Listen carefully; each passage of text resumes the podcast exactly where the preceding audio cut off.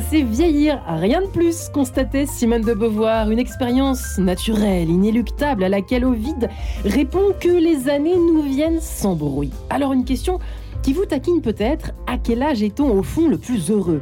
À 20 ans, animé du sentiment que rien n'est impossible, à la trentaine avec l'accomplissement professionnel et peut-être familial, eh bien, rien de tout cela, le bonheur, figurez-vous, serait à 60 ans, avec un creux de la vague prévu entre 45 et 54 ans. C'est en tout cas ce que nous révèle une étude publiée dans la revue médicale The Lancet, mais surtout trêve d'enquête, au fond, question que nous posons ce matin, comment être heureux sans cocher toutes les cases après 40 ans ? Pourquoi pas ? Eh bien, nous allons tenter d'y répondre. Marie-Ange, enquête de sens, ça commence tout de suite. Et j'ai la joie de recevoir mes deux invités du jour, Florence Servan-Schreiber. Bonjour Florence. Bonjour. Alors, vous êtes auteure conférencière.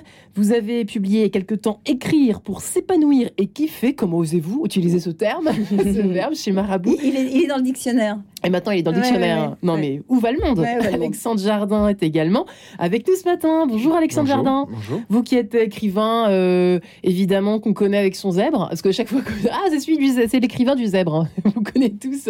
Voilà, évidemment, beaucoup d'ouvrages sont sortis depuis ce temps. C'était en quelle année le zèbre d'ailleurs ? Je ne sais plus. Vous ne savez même plus. C'était l'année du zèbre. C'était l'année du zèbre. Vous ne comptez plus les années.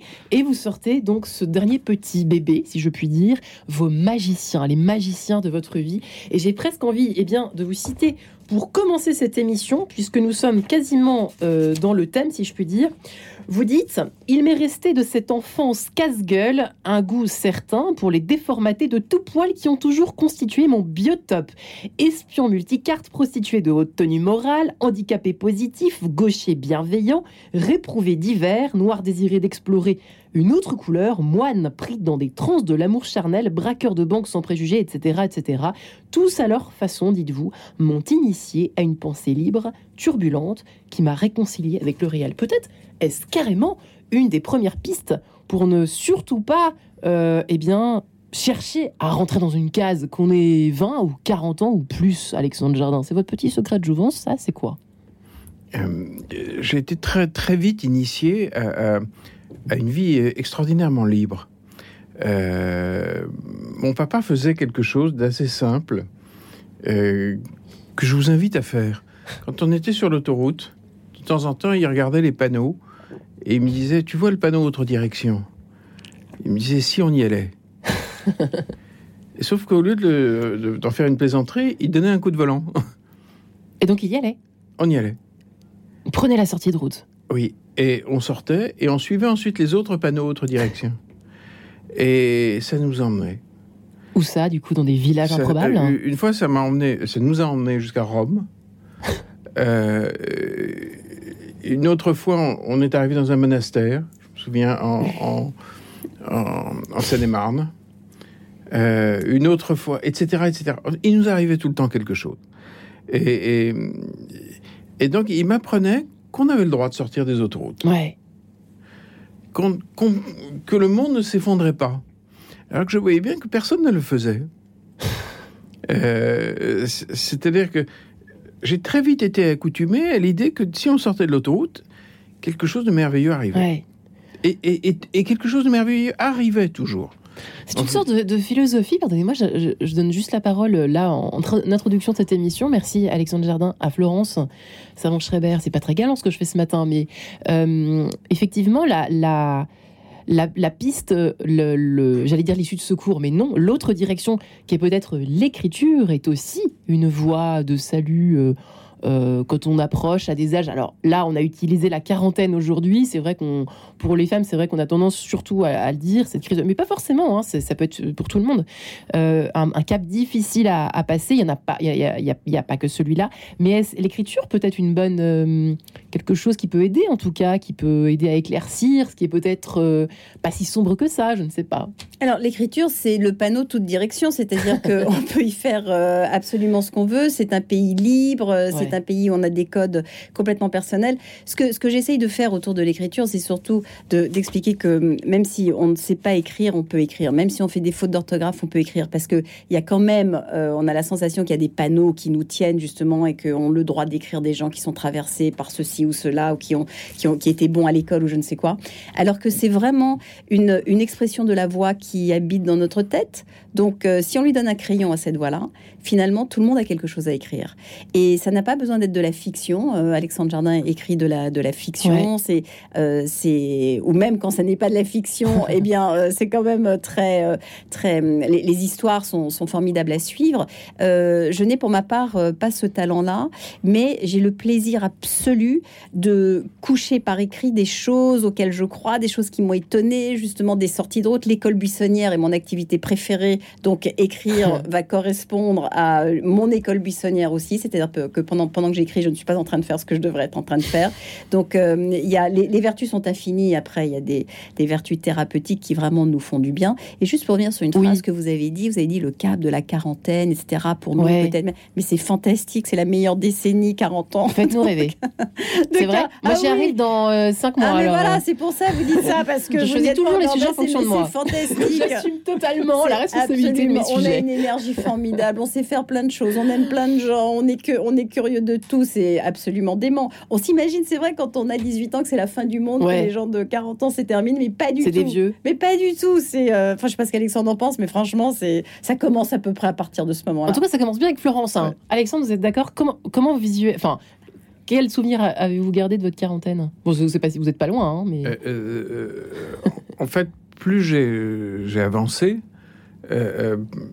plus j'ai rencontré de gens qui m'ont aidé à être de plus en plus libre. Et donc, c'est vrai que ma vie aujourd'hui est... il y a 3 ans, je rencontre celle qui est vraiment la femme de ma vie, dont je parle d'un magicien, qui est une magicienne complète pour moi. Et je la rencontre d'une manière... Si on m'avait dit que j'allais rencontrer ma femme en plein confinement en Ontario, alors qu'on ne pouvait pas s'approcher... Et finalement, tout à coup, je découvre que cette distance est une opportunité incroyable pour s'écrire, pour se rencontrer à un niveau que j'ignorais. Et au bout d'un moment, je m'aperçois qu'une grande partie de mes amours ont été apparemment charnels, mais irréels. Et tout à coup, je découvre une qualité de présence avec une femme qui est absente. Et c'est si puissant qu'on décide d'acheter notre maison avant de s'être vu.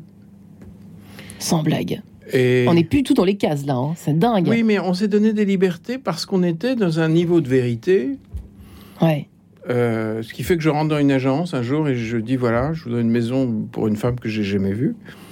et donc, je voudrais un endroit qui est la poésie de notre histoire. Et on s'est donné de puissantes libertés. Elle est canadienne, donc elle a d'autres codes culturels que les nôtres, d'autres rapports hommes-femmes. Par exemple, les histoires de contraception. Là-bas, en Amérique du Nord, les hommes font leur part. Alors qu'ici, on considère que c'est les femmes. Ça vient. Donc, et quand on dit ils font leur part, la contraception assez classique, à partir d'un certain âge au Canada, par exemple, c'est la vasectomie. Donc, je me suis mis à parler sa langue. Et je lui ai dit, je vais me faire une vasectomie. Puisque c'est toi que j'aime, tu es canadienne. Et je vais le faire sans l'avoir vue. Vous avez tout fait. Ouais, c'est étonnant cette histoire d'amour qui commence. Je remarque comme nos anciens. Hein. J'ai bien vu qu'à l'hôpital en France, quand j'ai dit ça au médecin, il a paniqué. Quoi. Parce que c'est un Français. Différence culturelle, la même langue, mais pour autant. Je ne peux pas faire ça pour une femme que vous n'avez jamais vue. Et je lui ai dit, mais vous, votre femme, vraiment, vous l'avez vraiment vue ou vous avez dû vous prendre pour un fou. Vous savez qui c'est vraiment. Et puis on a une. En fait, on a le droit, plus on avance dans la vie, de s'échapper du connu. C'est ce que vous dites, ça, dans votre livre. Hein. Oui, c'est pour ça que du connu. Et c'est pour ça que j'écris ce livre. Et c'est pour ça que je vous ai invité aujourd'hui, parce que c'est vrai que cette histoire de cases, on a l'impression d'être complètement, même les magazines féminins, enfin, en préparant l'émission, je me suis dit, mais c'est dingue, parce qu'en fait, on s'auto-met cette espèce d'auto-injonction à rentrer dans des cases, puisque tel magazine nous dit qu'on va être heureux si on fait ça, si on a des enfants à tel âge, si on... folie, ou alors si on n'en a pas, ou alors si... Qu'est-ce que ça vous inspire, Florence, vous ? Non, on a tous besoin d'appartenir à des groupes. Donc, d'accord. Un groupe, ce sont des codes. Voilà, c'est quelque chose d'instinctif. On va se rallier à un groupe, en général, pour pouvoir s'opposer à un autre, hein, d'ailleurs. C'est-à-dire que si nous sommes ensemble, nous pouvons nous opposer au gars qui est en face, etc. Donc, ça, c'est quelque chose d'assez naturel que nous faisons, qui est de nous rallier à des choses que nous entendons. Mais j'avais une question pour Alexandre sur cette histoire d'amour, évidemment, qui fait rêver absolument tout le monde. Est-ce que ça n'est pas la distance, précisément, et le fait de ne pas s'être vu, de se voir assez peu, qui ne permet pas de construire aussi une histoire avec énormément d'imagination ? Est-ce qu'il n'y a pas justement une part comme ça que vous vivez chacun, qui est votre le monde que vous créez destiné à l'autre par rapport à un monde du quotidien ou lorsqu'on est vraiment face à quelqu'un absolument tout le temps. Sauf que maintenant vous vivez ensemble du coup maintenant. Oui, entre les deux pays. Pas tout le temps. Mais en fait non, c'est-à-dire que ce qui a été une énorme découverte pour moi, c'est qu'en fait je me suis rendu compte que mes histoires d'avant, je les avais en grande partie imaginées. Paradoxalement. Alors que là, l'absence a donné un prix au quotidien que j'ignorais. C'est assez étonnant. Ça se manifestait comment ce quotidien de loin ? J'ai un peu la crève, que j'étais réveillé à 4h, par exemple. Depuis 4h du matin, je suis au téléphone avec elle. Bon. Et nous parlons du détail de notre vie. C'est-à-dire que tout à coup, je découvre l'énorme prix du quotidien avec elle. Ouais. J'adore faire mes courses avec elle. Je suis comme un fou lorsqu'on va acheter des robes. Des choses que je ne faisais jamais. Oui, parce que c'est rare, non ? Non, c'est pas rare. On se voit beaucoup. Peut-être est-ce votre maturité, Alexandre ? Peut-être est-ce votre, je sais pas, votre sagesse. Et puis elle est différente. Cette femme est différente. Mm. Elle a une qualité de présence. En tout cas, il plane, notre Alexandre. Dans le réel. Vous planez, mais dans le réel. Ah, mais vraiment dans le réel. Mm. C'est vraiment quelqu'un qui a une qualité de présence et c'est quelqu'un qui remet tout au juste niveau. Mm. Et en fait, vous apercevez que très souvent, les vies dysfonctionnent parce que on met pas les choses au bon niveau. Tantôt, vous voyez un chef de l'État qui tient un propos qui n'est pas un niveau de chef de l'État. Et au fond, le pays n'est pas bien. Quand les parents ne sont pas au niveau... Donc elle est à votre niveau. Ça fascine Florence. Hein. Non, mais mais ça m'intéresse. Elle est plus élevée que moi. Je n'avais aucune vie spirituelle avant elle. Je savais intellectuellement ce que c'était, mais je n'en avais pas l'expérience. Et ça vous apporte quoi, cette vie spirituelle ? Puisque nous sommes sur Radio Notre-Dame et dans En quête de sens. Une joie Alexandre Jardin. Avec elle. Mais j'ai découvert ça par elle. Ouais. C'est-à-dire que... j'ai découvert que prier avec elle était une joie phénoménale, mais qu'elle soit dans la même pièce ou qu'on soit chacun à un bout de la terre et qu'on soit au téléphone ensemble en vivant ça ensemble. Donc les êtres différents peuvent un jour complètement perturber l'idée un peu étroite qu'on se faisait de la vie. Ouais, mais c'est pour ça qu'on rentre dans notre sujet finalement, hein, puisque on est en train de se dire que cocher toutes les cases, c'est pas forcément ça qui rend très heureux, même si c'est assez intéressant ce que vous avez évoqué tout à l'heure, Florence. On a quand même besoin un petit peu de se réchauffer dans un groupe, d'idées pour comme des petits animaux un petit peu qui font partie d'une certaine tribu, voilà. On constate que assez peu de gens sont vraiment capables de liberté. C'est rare, hein, c'est rare quand même, c'est vrai. En entendant Alexandre Jardin, on se dit mais moi je serais incapable de faire ci ou ça. On a tous quand même une capacité d'opposition au cadre. C'est-à-dire que y a des gens plus ou moins rebelles, il y a des gens... Et puis alors, après, chacun va avoir son cadre. Moi, j'aurais quand même avoir une toute petite pensée pour vos femmes précédentes, parce que je pense qu'elles ont fait du mieux qu'elles pouvaient. Elle est sympa, cette Florence. J'ai de l'affection pour elle. Mais elles ont fait du mieux, mais moi aussi, à l'époque, je faisais du mieux. Oui, voilà, exactement. C'est ça, la vie, on fait du mieux qu'on peut. peut. Oui, on n'est pas de mauvaise volonté. Au moment où on est là. Oui. Mais donc tout ça pour dire que la liberté est quelque chose de très très relatif. Et peut-être en fonction de la façon dont on a été élevé, Alexandre Jardin le décrit beaucoup, élevé dans un univers justement très libre et très fantasque, où rentraient des personnages ou dont sortaient des personnages, tout ça se mêlant à votre capacité d'invention et de narration. Donc ça donne un monde tout à fait spectaculaire. Mais pour des gens qui ont des vies beaucoup plus normales, ouais. Quand je dis normales, c'est peut-être beaucoup plus rangé, une imagination qui est plus proche de la réalité, on peut faire des choses extravagantes en faisant un tout petit rien du tout. Vous avez des gens qui vont jamais tourner à droite quand le chemin est à gauche. Le jour où ils le font, ça leur semble complètement dingue. Là où vous vivez une histoire qui ne ressemble à rien. Donc nous avons tous une possibilité de sortir de notre cadre. Et la peur d'être jugée, Florence. C'est vrai que, vous voyez, par exemple, c'est vrai qu'en cochant toutes les cases, on a peut-être aussi cette attente d'être mieux jugé parce qu'on rentre dans tel ou tel. Je pense par exemple au travail, typiquement. Ah bah oui, une telle, elle a des enfants, elle a l'air d'avoir une vie parfaite avec son petit mari, ses petits enfants, son truc. Bon, bah je caricature, mais c'est un peu ça finalement aussi la vie aujourd'hui en tout cas. J'en sais rien comment c'était avant, mais peut-être qu'il y a toujours eu aussi des codes. Je pense que probablement il y a toujours eu des codes d'appartenance, etc. Mais c'est difficile de braver un petit peu ces jugements extérieurs. Ça passe aussi un peu avec l'âge, justement. Ça passe avec l'âge, ça.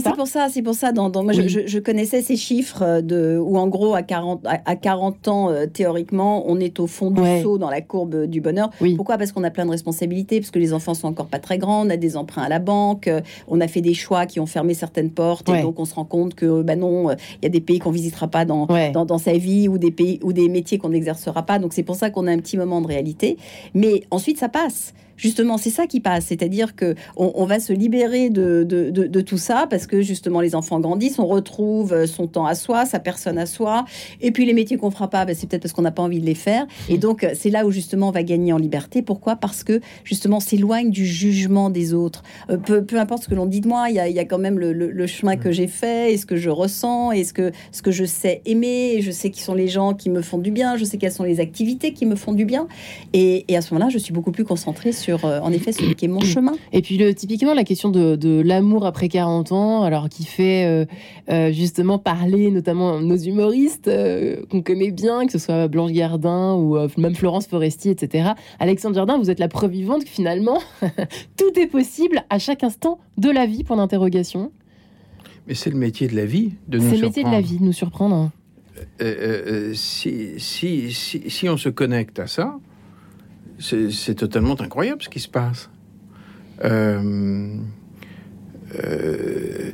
Surtout si... j'aime beaucoup ce que vous avez dit sur le fait que l'extraordinaire surgit. C'est que les gens qui n'ont pas l'air de héros ont une puissance de romanesque qui, si les circonstances les bousculent un tout petit peu. Et il y a un moment que c'est ma femme canadienne qui m'a raconté cette histoire qui est dans le livre. Ce qui s'est passé le 11 septembre au Canada, il y a eu un moment tout à fait extraordinaire et qui a rendu les gens intensément heureux après. Mais tellement heureux que c'est célébré aujourd'hui. Le 11 septembre, Bush dit descendez les avions, shut down the aeroplanes. Forcément, il avait peur que les avions deviennent des bombes volantes. Le patron de l'administration qui gère l'aviation civile aux États-Unis convertit ça en shut down l'espace aérien. Et dans la seconde, les avions qui survolaient les États-Unis, il y avait 80 000 personnes là-haut. Doivent décamper. Se poser. Oui, mais non, quitter le territoire américain. Ne pas se poser aux États-Unis. Ils doivent foutre le camp. Et donc, il y a une grande partie qui arrive au Canada. Mais les Canadiens ne veulent pas non plus que les gros avions arrivent vers Toronto, vers les grosses villes. Et en un quart de seconde, des gens hyper normés, l'aviation civile, hyper procéduriers, l'aviation civile, où on ne bouge pas d'un millimètre, vont devoir poser des centaines de Boeing et d'Airbus, avec des milliers de gens là-haut, dans des endroits sans tour de contrôle, dans des bleds du fond du Labrador. Dans des champs, quoi. Ouais. Dans des champs. On ne sait pas comment les garer.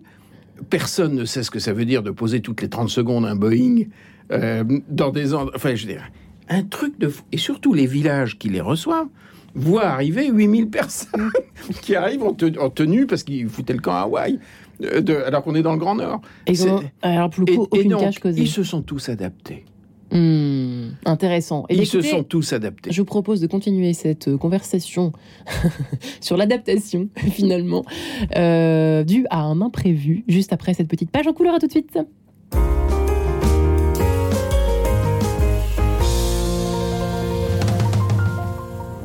En marche vers dimanche. Bonjour, c'est Marie-Noëlle Tabu. Je vous propose de lire ensemble chaque semaine les textes de la liturgie du dimanche. Plus je les lis, plus je suis émerveillée par cette parole de Dieu. Vous connaissez la phrase de La Fontaine ? Labourez, prenez de la peine, un trésor est caché dedans. En marche vers dimanche, avec Marie-Noëlle Tabu, du mardi au vendredi à 6h10 et 13h10. Diapason, le magazine de la musique classique, vient de paraître. Au sommaire de Diapason en septembre, Handel, seigneur et maître de l'oratorio, Yakouk Yotsef Orlinski, rencontre avec un contre-ténor phénoménal, Fering Frickshay, portrait d'un chef fulgurant. En cadeau, le guide des opéras 2022-2023. Diapason, c'est aussi un CD événement joint à votre magazine, les plus beaux chefs-d'œuvre de Lily Boulanger dans des interprétations légendaires. Avec Diapason, osez être classique. Bruno Courtois, directeur général de Radio Notre-Dame. Du 19 au 26 novembre prochain, je vous emmène en Terre Sainte avec l'ancien recteur de Notre-Dame, Mgr Patrick Chauvet, et notre guide Gila Toledano. Une semaine à Bethléem, Nazareth, Capharnaüm, Tibériade et bien sûr Jérusalem. Avec Radio Notre-Dame, la Terre Sainte prend une autre dimension grâce à nos contacts sur place et notre connaissance du terrain. Une semaine à prix coûtant pour 1 700 €. Il reste encore des places, profitez-en. Renseignez-vous au 01 41 12 04 80. À bientôt. En quête de sens, Marie-Ange de Montesquieu. Question du jour en ce vendredi, un brin, faribole, c'est un petit peu le bazar avec Alexandre Jardin et Florence Servan-Schreiber sur ces plateaux. Autour de cette question, comment être heureux sans cocher toutes les cases après 40 ans ?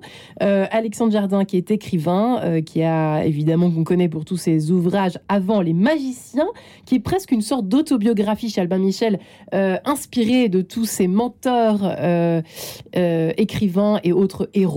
Que ce soit des héros de cinéma ou des héros qui ont vraiment existé ou des héros de livres, de romans. Et Florence Servan-Schreiber qui est avec nous, qui justement rend hommage à l'écriture, écriture thérapeutique, écriture pas seulement d'ailleurs. Écrire pour s'épanouir tout simplement et kiffer, c'est le titre de votre livre chez Marabout, chère Florence Servan-Schreiber. Alors justement, revenons-en à notre sujet du jour, si vous le permettez. Je crois que vous écrivez, vous consacrez un chapitre à l'écriture thérapeutique. Ça, c'est quand même assez intéressant de se dire, parce que souvent on se dit oui, c'est très bien pour les autres, mais vous avez observé une recrudescence, enfin ça attire énormément de personnes qui sont un petit peu en souffrance, en mal-être même au travail, et qui s'en sortent par l'écriture, même si elles ne savent pas écrire. Qu'est-ce que ça fait concrètement ? Qu'est-ce que ça apporte concrètement au fond, le fait d'écrire comme cela ? Alors, vous avez dit que je rends hommage à l'écriture, c'est pas exactement ça. Ah bon ? J'essaye au contraire de complètement démocratiser la faire. C'est-à-dire qu'il n'y a pas tant un hommage que un respect, bien sûr, mais l'écriture thérapeutique, c'est quelque chose d'assez simple. Il y a un exercice absolument formidable qui consiste à, pendant 20 minutes, il faut avoir un minuteur, s'asseoir et écrire à propos du pire truc qu'on a vécu dans la vie. Mais le pire truc. Donc, il y a les gens comme ça ont des traumatismes ou des moments ou des situations qui leur sont arrivées. On écrit pendant 20 minutes. Le lendemain, on recommence. 20 minutes de nouveau.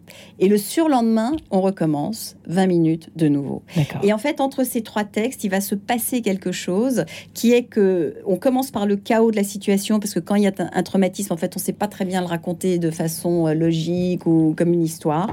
Et ça se termine par une histoire tout à fait claire dont on est le personnage principal. Et ce ne sont plus les événements extérieurs qui nous sont arrivés, puisqu'en général, ça commence comme ça. Quand il nous est arrivé quelque chose, on décrit ce que l'on s'est pris dans la figure. Ouais, de façon chose que passive. C'est ça. Et le troisième texte, on est redevenu l'acteur. Et c'est un chercheur qui s'appelle James Pennebaker qui a travaillé avec cette technique-là absolument toute sa carrière, avec des étudiants, des gens qui vont passer des examens, des gens qui souffrent de traumatismes, etc. Et aujourd'hui, par exemple, il faut savoir, et c'est très simple, vous voyez que c'est très simple, on n'a même pas besoin de thérapeute, c'est-à-dire que c'est entre soi et son... C'est un bon truc à faire, ça. Oui, ouais. Tout à fait. Et aujourd'hui, à l'hôpital Sainte-Anne, oui, à Paris, à peu près 70% des patients vont participer à des ateliers d'écriture. Et donc, on va les asseoir dans des pièces. Et alors, évidemment, le psychiatre valide le fait de pouvoir le faire. Là, c'est une écriture créative, puisque on s'est rendu compte que si, par exemple, je vous demande d'écrire sur le sujet qui peut être « Est-ce que Dieu est dans les frites ?», le simple fait de répondre à ça, d'avoir une contrainte créative, donc ça vous oblige à sortir un peu de votre système de pensée habituel, fait que vous quittez le piquet autour duquel vous tournez, parce que très souvent les difficultés... voilà. Et donc le petit vélo, le fameux petit vélo, quoi. Le petit vélo est occupé ailleurs, vous lisez votre texte, on vous écoute, les gens se marrent, les gens vous ont entendu, on est dans une... Voilà, c'est... Forcément. C'est fantastique. Donc, c'est une belle sortie de route, au fond. C'est ça, ce sont des sorties de soi, en fait. Ouais. Donc, justement, de nouveau, on est là, on sort quelque chose de la boîte. Et dès lors qu'on a appris à écrire à l'école, ce qui est le cas de vraiment la majorité d'entre nous, hein, franchement, on peut écrire un texte. Il n'a pas besoin d'être littéraire. Il n'est pas là pour être publié. Je sors un bout de moi. Je sors une de ces voix qui m'habitent, parce qu'il y en a plein qui nous habitent, et celles qui font mal. En fait, vous rendez hommage au travail d'écriture, on va dire ça comme ça, ou à la puissance de l'écriture, qui est à la portée de tous. Oui, qui est à la portée de tous. Et à la sortie du périmètre. Je crois que vous allez dire de la sortie du périph'. Dans lequel notre cerveau... C'est ça. Tourne en rond. Oui. Tourne en rond, hein. Et le langage est relié à la voix la plus forte, c'est-à-dire... mais il y en a d'autres derrière, et celles qui souffrent, en général, sont planquées un peu derrière, donc elles ont besoin de quelque chose d'autre. Justement, Alexandre Jardin, dans votre livre consacré à vos magiciens, à vos petits et grands magiciens de votre vie, lesquels vous mettriez en avant pour répondre un peu à ces personnes, à ces femmes et à ces hommes qui ont passé tout juste, par exemple, cap de la quarantaine et qui se disent finalement moi je suis passée à côté de ma vie, j'ai pas fait ci, j'ai pas fait ça, je me suis pas mariée comme je voulais, j'ai pas fait telle carrière, j'aurais dû faire cette carrière là, j'aurais dû faire telles études, c'est foutu de toute façon. Et puis voilà, qu'est-ce que vous répondriez, ou quel héros ou quelle personnalité répondrait à ces personnes qui se lamentent un petit peu à l'orée des 40 ans ou bien Moi je leur recommanderais de découvrir des gens, soit réels, soit en lisant, qui déplacent l'idée qu'ils se font de ce que c'est qu'un être humain. C'est-à-dire quand on découvre la vie... je vais en prendre un, par exemple, qui fait partie des magiciens. Mais il y en a plein. Allez-y. Donc, mais allez à la recherche des gens qui vont vous perturber dans l'opinion que vous faites de ce qu'est un être humain. Dans les magiciens, je parle par exemple d'un Polonais totalement extraordinaire qui nous apprend jusqu'où on est libre quand on refuse à 100% d'être déterminé par autrui. C'est un Polonais. C'est dur, ça. Oui, mais ce qui est intéressant, ça ne veut pas dire qu'on en a la capacité, c'est qu'il m'informe que c'est possible, puisque lui le vit. Ouais. Ça ne veut pas dire que je vais en avoir la possibilité. Il m'ouvre simplement cette possibilité. Il s'appelle Witold Pilecki. Ce type est le seul déporté volontaire à Auschwitz. Il est très peu connu en France. L'armée polonaise secrète sent bien qu'il y a un truc qui se passe en Pologne et veut savoir ce qui se passe à l'intérieur d'Auschwitz. Et décide donc d'envoyer un agent qui va se faire prendre dans une rafle pour établir un rapport chiffré. Et ça se bouscule pas, hein. Et il y en a un qui s'appelle Witold Pilecki qui dit « Ok, j'y vais ». Et deuxième mission, il rentre pour défier le Troisième Reich, puisqu'il rentre pour structurer une organisation de combat interne pour prendre le contrôle des gardiens en cas d'attaque alliée. Bon. Pilecki y va. Il établit son rapport. Il le fait apprendre par cœur par un déporté. de manière à ce que le rapport ne soit plus sur du papier, mais dans un cerveau. Il fait échapper le type avec deux autres. Comme il n'est pas déporté, il n'a pas la structure psychique de quelqu'un qui s'est fait attraper. Il ne subit pas de la même façon un système où tout est fait pour détruire votre psychisme. Il est venu pour... il se déconditionne, il ne se conditionne pas en fait, il ne se laisse pas conditionner. Non, mais ce qui est très étonnant, c'est que c'est vraiment le dernier endroit où on y arrive normalement. Je veux dire, c'est stupéfiant. Et c'est stupéfiant. Donc, et il est tellement posé que l'organisation de cette évasion est faite avec une telle minutie, voire même une forme de tranquillité qui est stupéfiante, qu'il réussit l'évasion du type. Les trois sortent. Donc le rapport sort.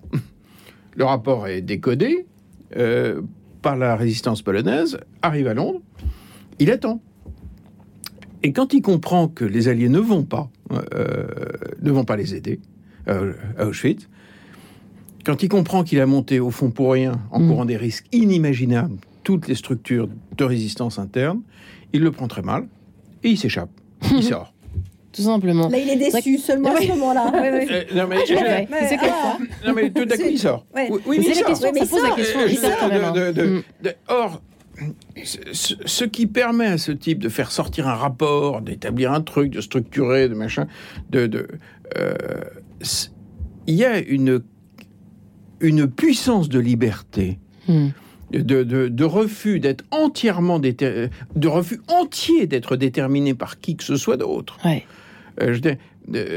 Parce que quand même, être à Auschwitz... Oui, parce qu'il faut survivre pendant ce temps-là. Oui, il faut quand même... Il reste 947 jours. Les maladies. Mais ça pose quand même la question... Effectivement, ça nous inspire pour la question de la liberté. Parce qu'effectivement, même dans cette question qui est posée aujourd'hui... Ça nous apprend...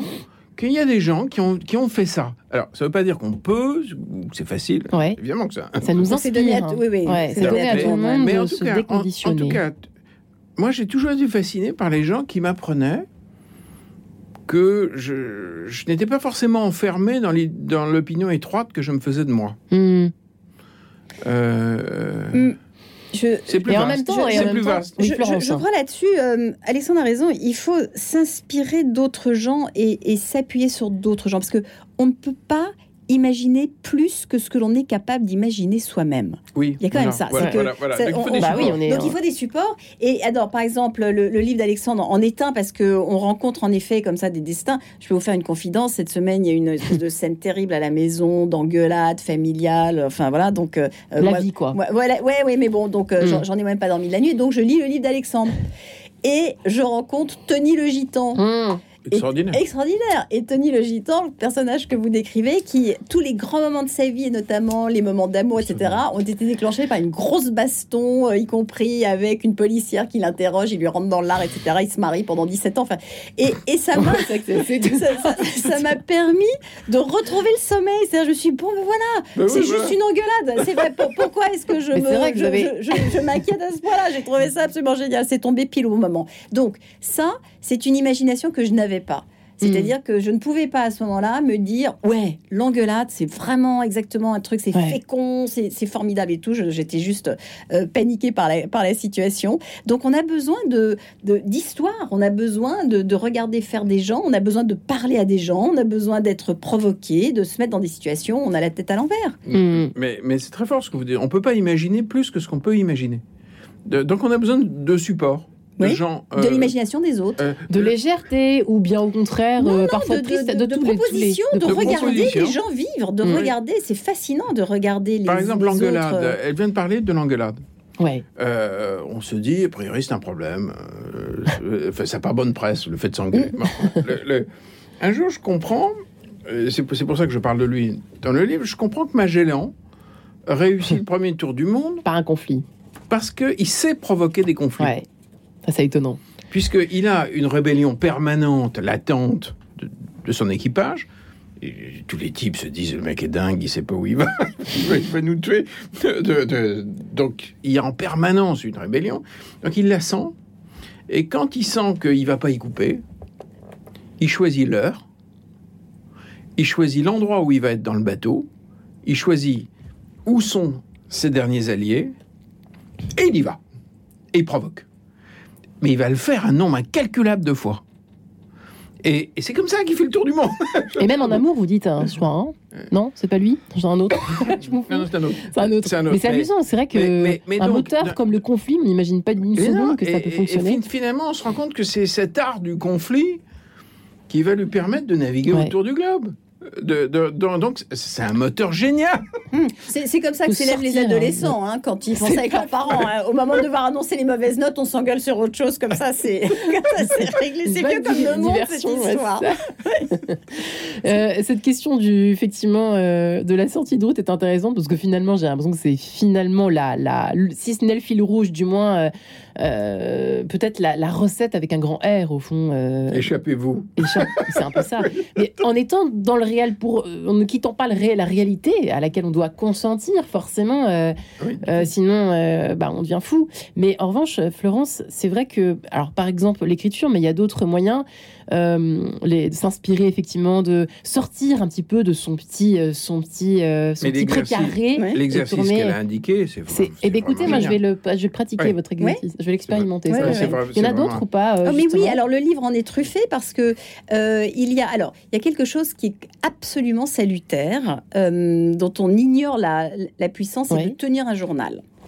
J'ai été élevée par un monsieur qui tenait son journal tous les jours depuis l'âge de 15 ans, tous les jours à 19h. Donc, j'avais décidé, puisque je préfère m'opposer au cadre, que jamais de ma vie je ne tiendrai un journal, parce que franchement, ça, c'était trop de... Enfin, voilà. C'était ça, j'étais totalement contre. Et puis, en étudiant tout ça, quand même, il revient absolument régulièrement que consigner les choses, parce que de nouveau on va poser des choses qui d'abord nous polluent l'esprit parfois, ou qui ont été formidables que nous allons oublier, donc ça crée aussi une mémoire. Donc il y a un effet petit poucet où on vient comme ça mettre des cailloux sur sa route. On règle ses comptes avec qui on veut, parce que dans un journal, en fait, nous avons tous besoin d'un endroit où nous sommes exactement comme nous sommes. Ouais. Et même les potes, et même les conjointes, en dehors de celle d'Alexandre Jardin, qui nous fascine. Même les conjointes ne sont pas ce réceptacle de tout ce qui nous habite, de toutes les horreurs qu'on se dit, de toutes nos valeurs tordues, etc. On a besoin de pouvoir les raconter quelque part. Et donc, il faut s'assurer que ce journal ne sera lu par personne. Et dans ce cas-là, comme d'ailleurs ces textes, ces trois textes dont je vous ai parlé, il faut partir du principe qu'ils ne sont lus par personne. C'est-à-dire, c'est pas du tout fait pour ni intéresser, ni expliquer, ni faire comprendre, ni se faire plaindre. C'est vraiment fait pour sortir ce que l'on a. Et dans le journal, c'est la même chose. C'est-à-dire que c'est cet endroit où on est complètement comme on est, sans censure. Et ça va donc nous servir à grandir, à pouvoir sortir de nos propres clous, c'est-à-dire à se rendre compte. Parce que votre question est touchante. Vous nous parlez des cases à cocher. Ouais. Et la réponse est presque dans la question. C'est de laisser tomber ces cases. Et dans se mettant juste à côté, déjà vous êtes libre. Juste de sauter à côté de la case, déjà vous avez gagné en liberté. Moi je vois une marelle quand vous décrivez. Mais c'est ça, mais c'est la marelle, et on sort de la marelle. Ouais. Justement, on sort de la marelle, et juste parce qu'on se dit qu'il y a une case, et ben c'est l'occasion de faire le contraire. Eh bien, allons-y, il est où le bonheur? Pendant ce temps-là, nous interroge Christophe Maé. À tout de suite. Radio Notre-Dame. Il est où le bonheur? Il est où? Il est où? Il est où le bonheur? Il est où? Il est où? J'ai fait l'amour, j'ai fait la manche, j'attendais d'être heureux. J'ai fait des chansons, j'ai fait des enfants, j'ai fait au mieux. J'ai fait la gueule, j'ai fait semblant, on fait comme on peut. J'ai fait le con, c'est vrai, j'ai fait la fête, ouais. Je croyais être heureux, mais y a tous ces soirs sans pote, quand personne sonne et ne vient. C'est dimanche soir dans la flotte, comme un con dans son bain, essayant de le noyer mais il flotte, ce putain de chagrin. Alors je me chante mes plus belles notes et ça ira mieux demain. Il est où le bonheur? Il est où? Il est où? Il est où le bonheur? Il est où? Il est où? Il est là le bonheur, il est là. Il est là. Il est là le bonheur, il est là. Il est là. J'ai fait la cour, j'ai fait mon cirque, j'attendais d'être heureux. J'ai fait le clown, c'est vrai, et j'ai rien fait. Mais ça ne va pas mieux. J'ai fait du bien, j'ai fait des fautes. On fait comme on peut. J'ai fait des folies, j'ai pris des fous rires, ouais. Je croyais être heureux, mais y a tous ces soirs de Noël où l'on sourit poliment pour protéger de la vie cruelle. Tous ces rires d'enfants et ces chaises vides qui nous rappellent ce que la vie nous prend. Alors je me chante mes notes les plus belles. C'était mieux avant. Il est où le bonheur? Il est où? Il est où? Il est où le bonheur? Il est où? Il est où? Il est là le bonheur, il est là. Il est là. Il est là le bonheur, il est là. Il est là. C'est une bougie le bonheur. Ris pas trop fort d'ailleurs, tu risques de l'éteindre. On le veut le bonheur, oui, on le veut. Tout le monde veut l'atteindre. Mais il fait pas de bruit le bonheur, non. Il fait pas de bruit, non, il n'en fait pas. C'est con le bonheur, ouais. Car c'est souvent après qu'on sait qu'il était là.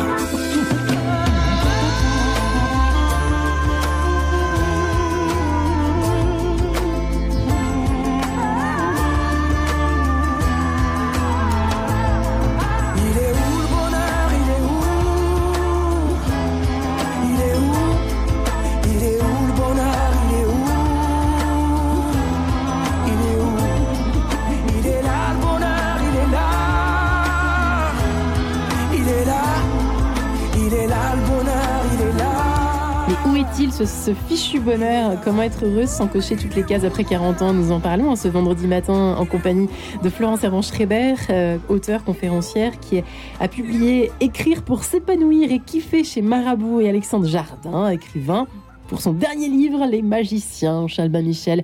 Et oui, nous évoquions effectivement les choses qu'on a faites, qu'on n'a pas faites, et puis les regrets aussi. Qu'on peut avoir, par exemple, à 40 ans ou après 40 ans, « Ah, j'aurais dû faire ci, j'aurais dû faire ça ». Alors, Florence évoquait juste à l'instant un nouveau phénomène, peut-être, je ne sais pas si ça date d'il y a longtemps, les fameux late boomers, effectivement, le fait de se dire « Bah non, c'est pas trop tard, je peux m'y mettre ». Alors, on ne peut pas parler de tout. Tout n'est pas faisable à n'importe quel âge, mais quand même. Par exemple, vous êtes mis à écrire, vous m'avez dit, très tard. Enfin, très tard, non, mais pas à 12 ans. Quoi. Donc, 45 ans, j'ai vraiment, je me suis mis devant un ordinateur pour écrire un texte. À 45 ans, c'est l'idée de late bloomer, c'est qu'il peut nous arriver des choses absolument fantastiques à n'importe quel moment et surtout bien plus tard. Oui. Vous parlez de regrets, mais alors là, je vais faire ma spécialiste de la psychologie positive. Et si on pensait plutôt aux projets à venir qu'au regret. Ouais. C'est-à-dire, si on se disait, qu'est-ce que je n'ai pas encore fait? Ça, c'est un peu ma stratégie. Je me demande, qu'est-ce que je n'ai pas encore fait? Et quand quelque chose jaillit, eh bien, je m'y mets. Donc, comme l'âge vous préoccupe, merci, à 50 ans passés, par exemple, j'ai écrit ma première pièce de théâtre que j'ai jouée. C'était moitié comédie musicale, ça chantait, ça dansait, etc. Donc, quand on n'a pas votre talent... mais non, mais c'est pas mon talent, c'était mon désir. C'est comme une pousse qui n'avait pas poussé, mais elle n'était pas morte. Voilà, ce qui n'est pas mort est encore vivant. Et donc, cette affaire était encore vivante à l'intérieur de moi. Mais je me suis éclatée, comme je ne savais pas qu'il était possible de s'éclater. Et puis, ça y est, c'est fait. Je n'ai pas besoin d'en faire ni une carrière, ni quoi que ce soit. C'était, y avait vraiment quelque chose de l'ordre de... Je me suis avoué ce désir. Je me suis avoué le fait que, quand j'étais petite, j'avais envie d'être Julie Andrews. Et à un moment, je me suis dit... Mais de nouveau, c'est quelqu'un qui m'a posé la question en me disant, que voulais-tu faire quand tu étais petite? J'ai dit, je ne sais pas très bien. Ben si, tiens, j'aurais bien été Julie Andrews. Et donc, le gars me regarde et il me dit, et alors, tu fais quoi? On y va. Et donc, qu'est-ce que tu fais avant ce soir? Donc, je m'étais inscrite en effet à un cours de théâtre qui était catastrophique et calamiteux, mais en tout cas, ça avait lancé l'affaire. Et ça, on peut le faire absolument tout le temps. Et moi, je ne fais que ça, de chercher quelle est la prochaine chose que je n'ai pas encore, je n'ai pas de regret, je n'ai aucun regret, puisque en fait, je fonctionne plus dans le désir. Donc mettons-nous dans le désir. Et à ce moment-là, peu importe ce que nous n'avons pas fait, c'est ce qui vient, ce qui nous attend, ce qui... C'est vrai que par rapport à 20 ans, l'âge de tous les possibles, plus on avance en âge, que ce soit 30, 40, 50, etc. Mais non, il y a très peu de choses possibles à 20 ans. On est très bloqué. Et en fait, on est assez bloqué finalement. Mais c'est vrai ce que vous dites, Alexandre. Je suis assez d'accord en fait. C'est imaginatif ça. La liberté vient en route. À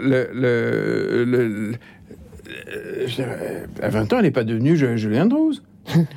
Donc, mais on a tous mis le blocage. Ce sont des autorisations intérieures. À 20 ans, on a très peu d'autorisations intérieures. Oui. On a peur, hein, on a peur un petit peu. Non, on a des trucs à faire, on est dans un cycle, il y a plein d'hormones qui circulent et tout. Enfin, on est porté par des choses. Et puis ensuite, plus on avance, plus on a besoin de se porter aussi. C'est-à-dire qu'on n'est plus poussé par le corps et ses flux. Donc, la tête est plus libre aussi pour aller chercher ce qui compte vraiment. Ouais. Et les regrets, Alexandre, qu'est-ce que vous répondriez, vous, sur la question des regrets? Mais ça vous en avez pas du tout. Je pense qu'il en a pas. Vous en avez pas de regrets? Ah, vous en avez pas du tout. J'en ai pas. Mais pour une raison aussi, même petit, je voyais des gens qui ne vivaient pas comme ça, c'est-à-dire qui n'étaient pas retenus. Ma grand-mère, quand elle était toute vieille, tombait éperdument amoureuse dans des correspondances fabuleuses. Ou alors reprenait un amour de jeunesse en Normandie, et un jour me dit: mon chéri, elle vivait en Suisse, elle me dit: il faut que tu m'emmènes à un rendez-vous avec un amour de mes 18 ans. Et alors c'était extraordinaire parce que la veille avant de partir, elle me dit, je lui dis, pour la douane, j'ai besoin de ton passeport ou de ta pièce d'identité. Et elle me dit: je n'en ai pas. Je dis: comment t'en as pas? T'as pas un truc périmé, un machin? Elle me dit: non. Elle me dit: je suis contre. Et... D'accord. J'ai dit: c'est pas une opinion. c'est obligatoire, pas... quoi. Oui. Elle m'a dit: mais je sais qui je suis. Et cette femme, je pense que c'est parce qu'elle savait qui elle était. Elle n'a jamais laissé quiconque la définir, ni son âge, ni je ne sais quoi. Oui.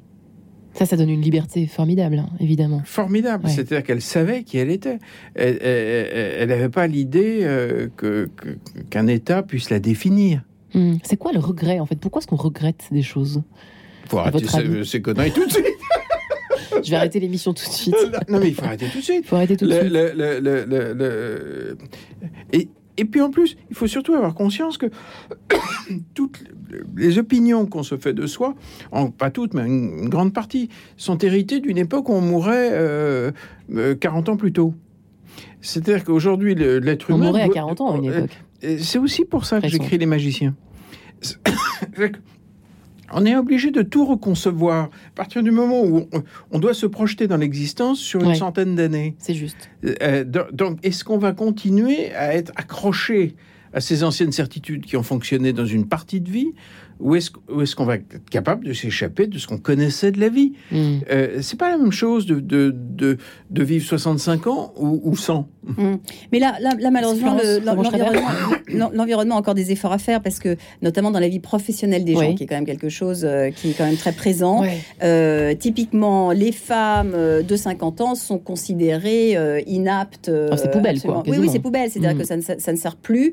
Or, il nous reste encore la moitié de notre vie. Donc, c'est aussi cette redéfinition. Il y a des études formidables qui ont démontré qu'on a enfermé des hommes qui avaient entre 60 et 80 ans pendant une semaine dans un hôtel où on a enlevé absolument tous les miroirs qui étaient au mur, et on leur a demandé de se présenter les uns aux autres comme ils étaient lorsqu'ils avaient 30 ans. Donc, s'ils étaient garagistes à ce moment-là, ils disaient: voilà, moi je suis garagiste. Ils passent une semaine comme ça. Et donc, pendant une semaine, ils se vivent à 30 ans avec des gens qu'ils ne connaissent pas. Ils se présentent de la sorte. Avant de rentrer, on mesure tous leurs signes vitaux, c'est-à-dire leur pouls, leur tension artérielle, leur rythme cardiaque, leur vue, leur ouïe, etc. On mesure absolument tout. Et au bout d'une semaine, et on les prend en photo. Au bout d'une semaine, quand ils sortent, on les reprend en photo et on remesure absolument tout. Eh bien, en fait, ils ont rajeuni. C'est-à-dire qu'il y en a qui ont grandi, qui ont récupéré 2 cm, qui se sont redressés, etc. Pourquoi ? Parce que pendant une semaine, rien de la société ne leur a renvoyé qu'ils étaient âgés. Et comme eux se vivaient dans cette énergie qui était la leur lorsqu'ils étaient trentenaires ou quarantenaires, eh bien, ils étaient, leur vitalité a augmenté. Donc, il y a cette pression aussi de la manière dont on nous regarde, dont on se regarde, dont on...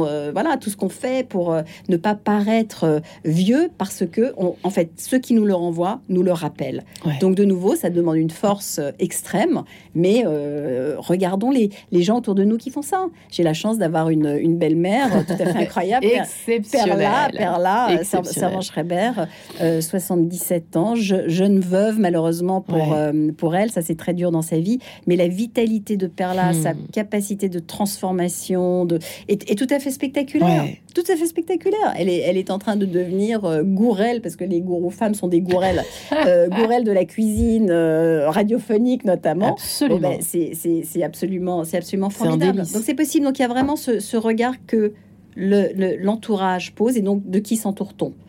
Perla est entourée d'amis qui ont 30 ans, 40 ans. Il faut bien s'entourer, c'est aussi important. C'est un choix. C'est de qui s'entoure-t-on? On reprend un petit peu, on écrit d'ailleurs, pourquoi pas, tiens, telle personne, est-ce que... nous sommes extrêmement perméables aux gens qui nous entourent. C'est ce qu'on disait tout à l'heure avec le groupe que je forme. Le groupe que je forme va aussi conditionner la façon dont je vais réagir. Donc je peux changer le groupe. Enfin, je peux ajuster le groupe. Je peux faire rentrer des gens dont la vitalité va me faire du bien. Et alors justement, j'ai créé un atelier d'écriture où se réunissent comme ça des gens qui vont goûter à toutes ces techniques. Et donc ça permet typiquement de lire, d'être lu, de croiser des gens qui ont des vitalités différentes de la mienne, qui ont sur les mêmes sujets un autre regard parce qu'ils sont d'horizons complètement différents. Et quand on se met comme ça dans des cercles qui changent, on change avec le cercle aussi. Magnifique. Donc on peut bouger.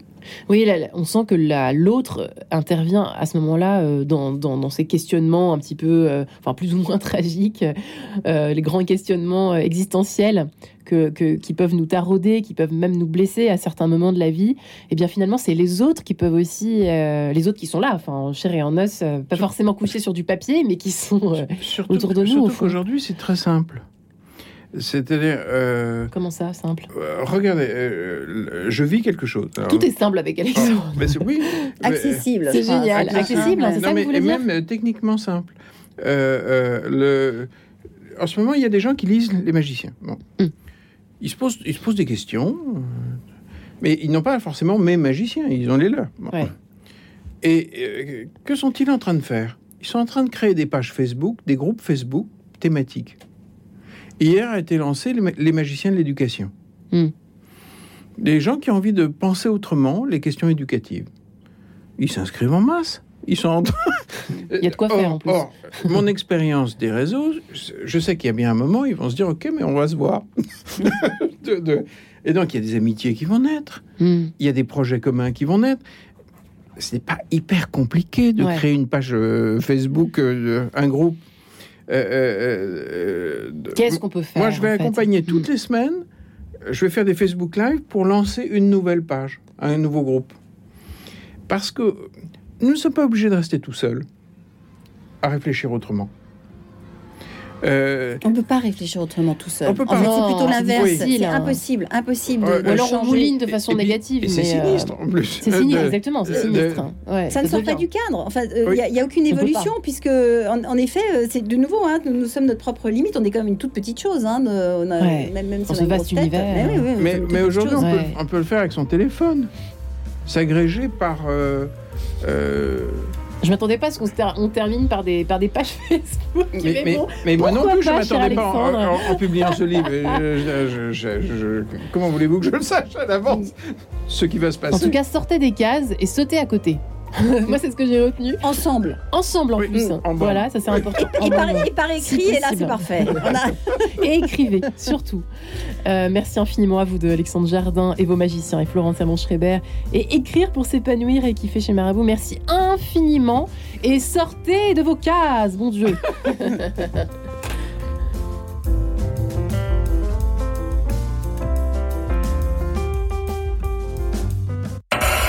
Retrouvez le podcast de cette émission sur le www.radionotre-dame.com.